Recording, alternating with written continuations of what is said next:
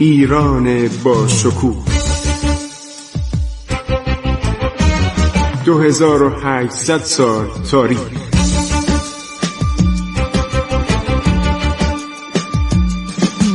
عبور از تاریخ.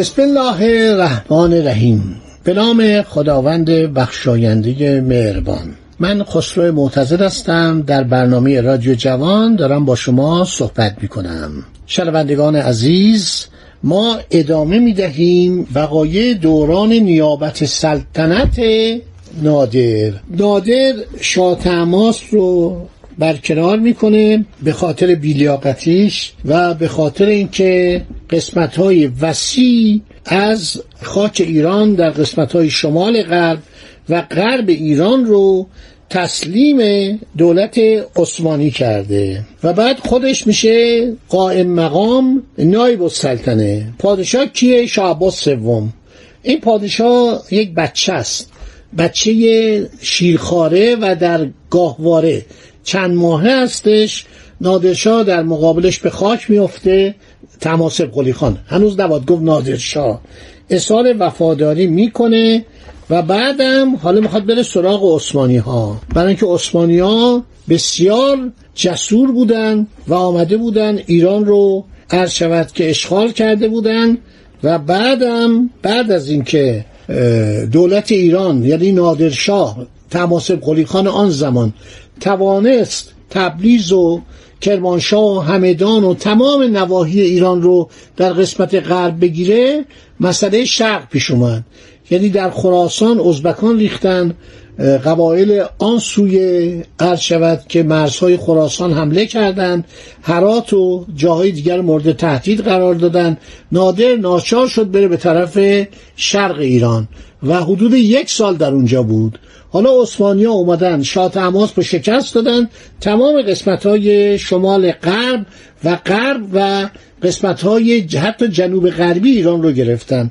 من وقتی میگم شمال غرب شما فکر نکنید دارم آذربایجان میگم. اون زمان نقشه ایران نگاه کنید تمام این نواحی قفقاز عرض شود که جزو ایران بود. خیلی خوب. نادر در چهاردهم ربیع الاول 1145 هجری قمری میشه 4 سپتامبر 1732 طایفه زن رو هر شود سرکوب می‌کنه. راهی قلب کشور میشه. در نهم جمادی اول 1145 هجری قمری 27 نوامبر 1732 وارد کرمانشاه میشه. اینو از روی کتاب دریانوردی و نیروی دریایی ایران در گذر تاریخ خسرو معتزد دارم می‌خونم. یه کتاب هزار و چند صفحه بسیار کتابی زحمت کشتم و افتخار می‌کنم که این کتاب رو نوشتم. تاریخ هم طوری نوشتم که هم ایرانی رو اسلامی رو بدونید و هم تاریخ میلادی رو. در 22 جمادی الثانی 1145 هجری قمری ده دسامبر همان سال از راه ماهیدشت و کرند و کوه گاوروان عرض به زهاب سر پل زهاب حمله می‌کنه.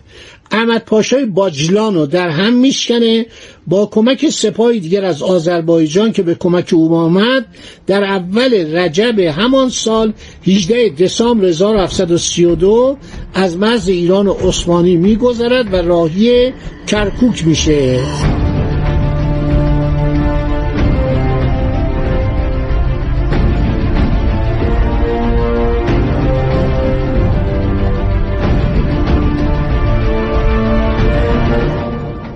احمد پاشا والی بغداد احتمال داشت با پادگان پرشمار محافظ شهر به استقبال نادر بیاد. این اتفاق نیفتاد. خبررسانان قشون ایران اطلاع دادن یک قشون دوازده هزار نفری به فرماندهی درویش پاشا در انتظار رسیدن ایرانیا هستند. و سی دیگر در کنار شط بغداد روح دجله معمور محافظت شط و ممانعت از نیروهای تحماسب قلی خان. یا حالا بهش بودن نادر. نادر بیشتر به عنوان نادر خان معروف بود. نادر سپه سالار. شهرهای مهم کرکوک، موسل و اربیل پایگاه های نظامی راهبردی ارتش عثمانی در بین النهرین و مستملکه عثمانی بودند. علاوه بر آن بسره در داخل شط العرب اروندرود یک بندر تجاری مهم عراق عرب به شمار می‌رفت. همه اینا دست عثمانیا بود. یعنی ترکان عثمانی. محل سقل نظامی مستمر بین النهرین شهر بغداد بود که احمد پاشا سردار معروف عثمانی والی یا متصرف یا سنجق بیگی این اسامی رو به کار می بردن والی عرض شود یا متصرف یا سنجق بیگی اون شهر شناخته می شد نادر ابتدا تصرف قلعه و شهر کرکوک و مد نظر قرار میده. مراد سلطان حکران این شهر درون حصار کرکوک متعصم میشه. پس از اولین ضربه که ترکان عثمانی خوردن آقا همین ترکایی بودن که اومدن و گرفتن تا بروجرد و لورستان حالا به این چه ضرباتی می‌خورن. و همین ایرانی ها بودن که یک نفر قلیجایی دوازده نفر رو به صف می‌کرد میگو همینجا واسید من برم چاقو تیز کنم بیام سر شما رو ببرم. همین ها دوازده هزار نیروی مرزی عثمانی را منحزم کرده و درویش پاشا میلوا یعنی سلشکر در جریان کارزار به هلاکت رسید. مراد سلطان تحسن در قلعه را بر بیرون آمدن و جنگیدن ترجیح داد. یعنی حاکم کرکوک جرات نکرد بیاد بیرون. در اطراف کرکوک یک ایلخی بزرگ محل نگهداری و پرورش اسب موجود بود. که به استبل سلطنتی سلطان ترک تعلق داشت. عراق تا دلتون بخواد اسبای عربی عالی داشت. حالا هر شود شست هزار اسب و چند هزار قاطر و چند هزار شطور در این ایلخی عرض شود که نگهداری می‌شد. تمام اینا رو نیروی سوار نظام و حمل و نقل ایران متصرف شد. یعنی ببینید چه شست هزار اسب شوخی نیستش. ایرانیان و افغانها. ببینید نادر چه سیاستی داشت. با اون حسین خان برادر محمود افغان جنگید. اون خیلی آدم شروری بود. ولی در این حال وقتی شکستش داد یه آدمی بود بعضی موارد فوقلاده بلندمنش بود. مورد احترام قرار می‌داد مغلوب و. همین بود که همین متحدش می‌شدن. وقتی با محمد شاه جنگید عده زیادی از کشتی سازان هند اومدن تو خلیج فارس. جزء قرارداد بود که آقا کشتی ساز ما می‌خوایم. شنیدم کشتی سازای بندر سرعت. خیلی کشتی سازای خوبی اینا اومدن ایران. افغان ها اومدن توی سپاه نادر. سپاه تماسب قلی خان. و رفتن اطراف کرکوک اون ایلخی رو گرفتن دواب رو تصرف کرده فرستادن به ایران. شست هزار اسب چندین هزار شطور و چندین هزار قاطر نصیب ارتش ایران میشه. نادر می‌بینه کرکوک اهمیت چندانی نداره حاکمش هم از ترس داره میلرزه. راهی عرض شود بغداد میشه و میره به طرف عرض که بغداد.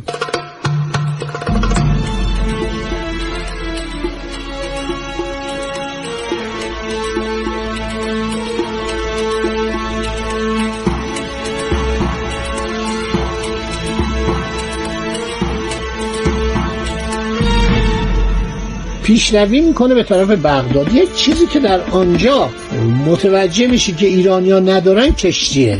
نادر در داخل خاک ایران چون هیچ رودخانه پرابی ما نداریم. ما یه رود کارون داشتیم و جزو جبهای جنگ نادر هم نبود. ولی در عراق وقتی وارد میشه می‌بینه که رودهای عریض عمیق پر آب و قابل کشتیرانی عرض شود که زیادن. در آن زمان مساحت ایران بالغ به دو میلیون و پانصد هزار کیلومتر بود. در این مساحت رودهای پرآبی مثل کرا در قفقاز و نوایی شمال باختری هم چون داغستان جریان داشت.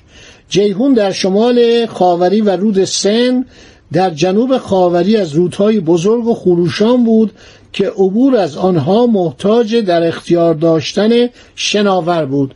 رودخانه‌های ایران در فصل بهار پس از ذوب شدن برفهای نشسته بر کوساران پر آب می شدن. ولی معمولا ایران رودخانه پر آب نداشت و نادر وقتی که وارد عرض شود بین النهرین میشه متوجه میشه آقا چقدر رود هست رود زاب رود دیاله بعد دجله فراد و اینها مثل صد طبیعی جلوی قشون او رو گرفتن. حتما باید پلهای مصنوعی ساخت و قایقی بعد ارتش باید شناورهای متوسطی برای انتقال توپ اسلحه مهمات آب و آزوقه عرض شود که در اختیار داشته باشه. محمد کازم میگه نادر به سریر نادری برآمده مقرر فرمود که نجاران و درودگران و کشتی سازان را حاضر نمودند. یاربک جان توپچی را قدغن فرمود که به زودی اسباب جس را آماده کنند. در اطراف بغداد پر از باغات عرض شود که میوه بود و همینطور خرما.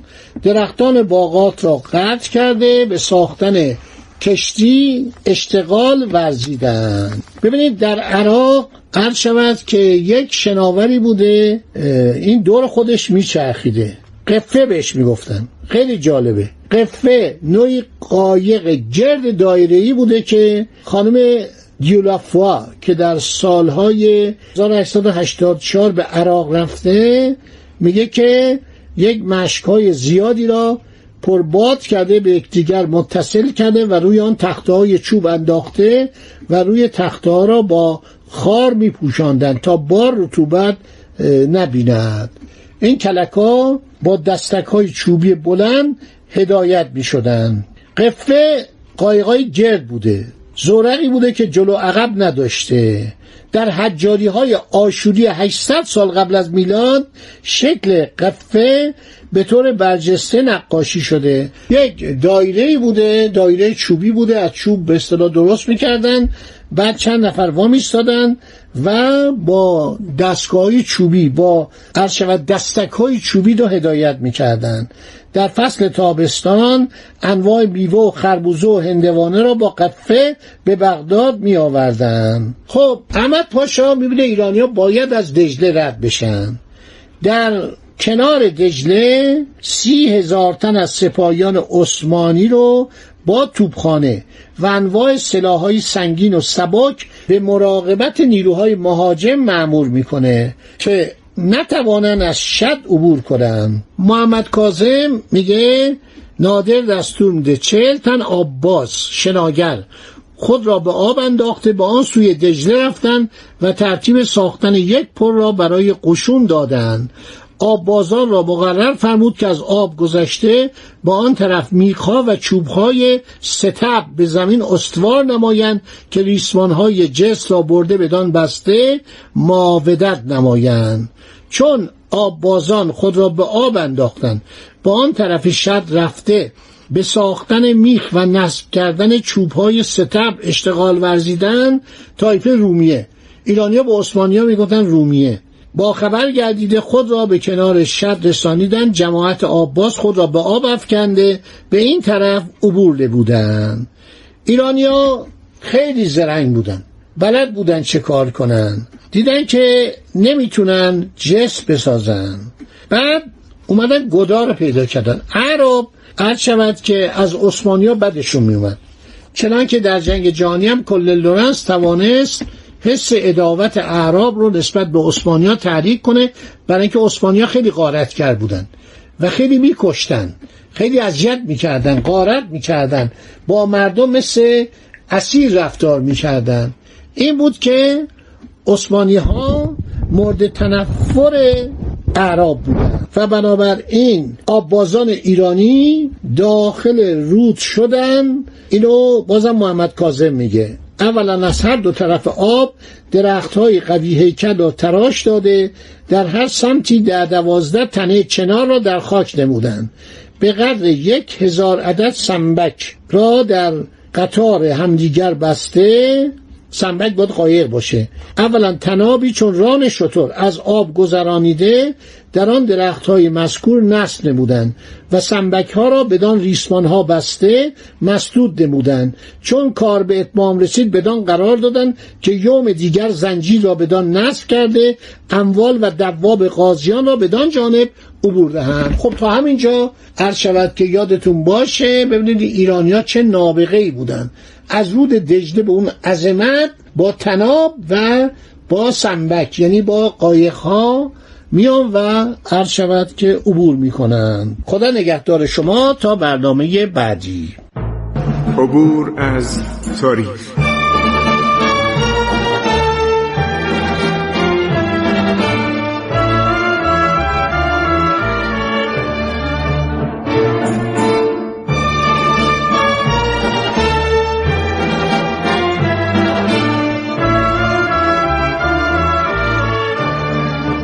ایران با شکوه. 2800 سال تاریخ. سرگذشت ایران ما به روایت خسرو معتزد